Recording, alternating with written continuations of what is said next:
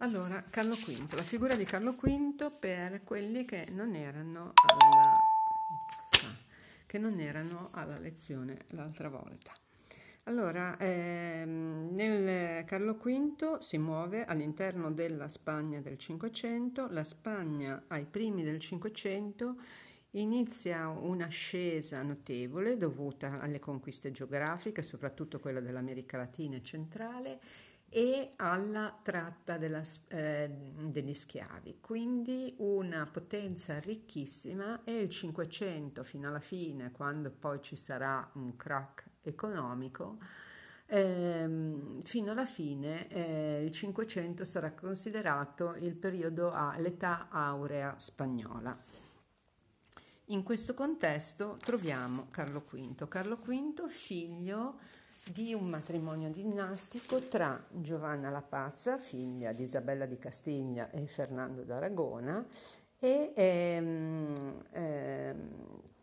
fi, eh, Filippo d'Asburgo, eh, figlio della casata erede del trono eh, asburgico.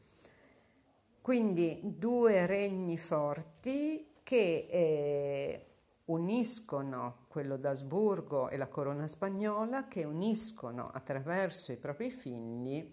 i propri interessi. Mm, Filippo, il padre di, di, Carlo, morirà giovanissimo a 28 anni e Carlo eredita quindi dai nonni eh, paterni tutto l'impero asburgico. Contemporaneamente muoiono poi, vabbè, in successione i eh, genitori eh, di Giovanna la Pazza e successivamente ancora Giovanna la Pazza e, e, e Carlo eredita il, eh, la corona spagnola con tutti i suoi territori. Sotto Carlo si ha l'unione effettiva dei regni di Aragone e Castiglia che fino a quel momento comunque erano stati amministrati in maniera separata dai due sovrani eh, Ferdinando e Isabella. Carlo V cresce in Olanda, è educato al, alle arti della cavalleria e ha educato per quanto riguarda invece la religione come cattolico. E il concetto di pietas è, eh, si fa eh, largo all'interno di quest'uomo anche se di fatto poi la sua vita, il suo regno sarà costellato continuamente invece da, dall'attività militare, nonostante lui aspiri invece a una vita più ritirata, cosa che farà poi alla fine, e lontano dalle, eh, dai campi militari e dalla guerra. Comunque, salendo al trono, ovviamente, elimina, si fa in modo di eliminare tutti coloro che gli sono ostili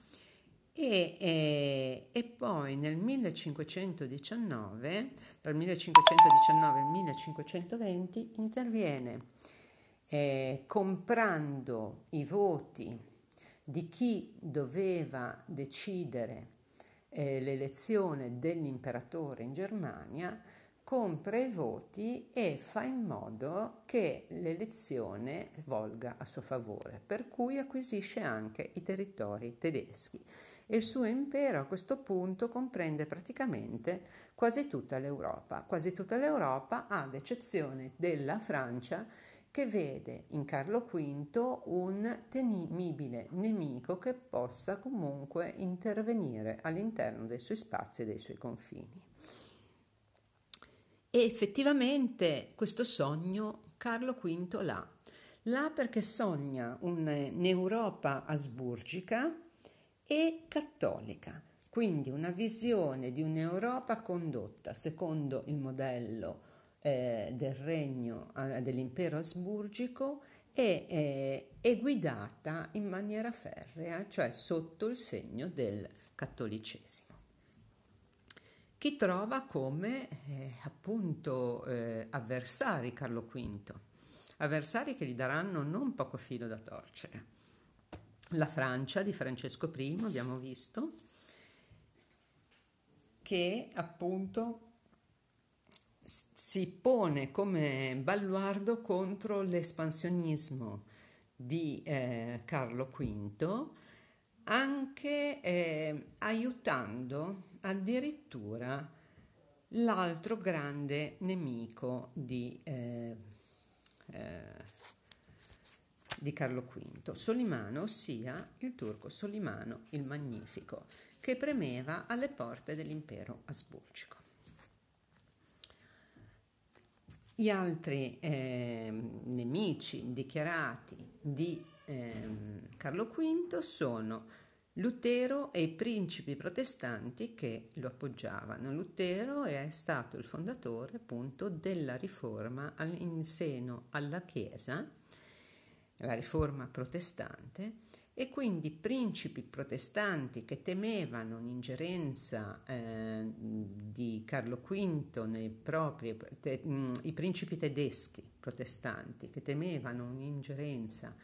di Carlo V all'interno dell'amministrazione dei loro regni, sono, eh, muovono contro Carlo V. Un altro soggetto che è ostile a Carlo V anche se non dovrebbe essere, sarà proprio, è, è proprio la Chiesa cattolica. La Chiesa cattolica che preferiva avere una serie di monarchie, che l'Europa fosse governata da differenti monarchie, quindi da piccoli regni, piuttosto che avere un unico sovrano molto potente che avrebbe potuto comunque eh, ripercorrere e riprendere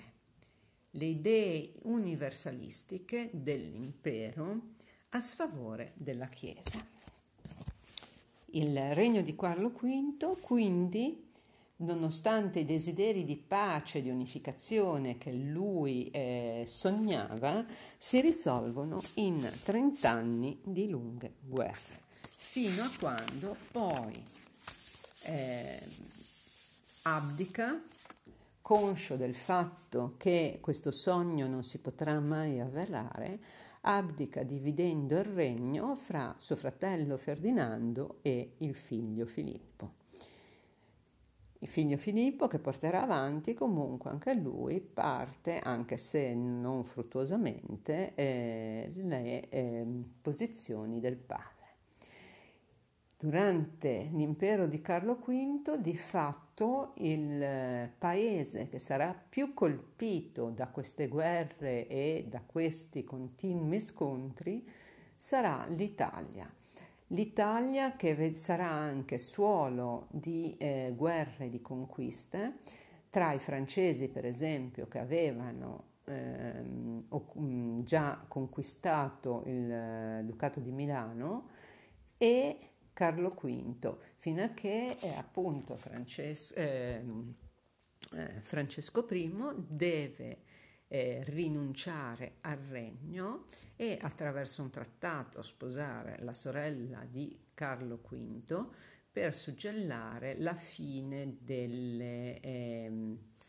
delle guerre fra di loro, cosa che non avverrà mai effettivamente, però in ogni caso a questo punto l'Italia del Nord passerà in parte sotto il controllo di, della Corona di Spagna e anche se non direttamente, indirettamente, a parte la Repubblica di Venezia che più orientale riuscirà a essere, a mantenersi più autonoma rispetto rispetto a, eh, agli altri stati europei, che, eh, agli, sta- agli, altri stati italiani, scusatemi, che ormai avevano visto decadere le signorie e, e, ed avevano eh, accettato loro malgra- malgrado il fatto di essere governati da principi eh, stranieri. E questo è messo in evidenza anche in letteratura, e poi lo vedremo, sia da Guicciardini che da Machiavelli, che troveranno questa situazione veramente, diciamo così, deplorevole. Va bene, e niente, è finito qua. Ciao.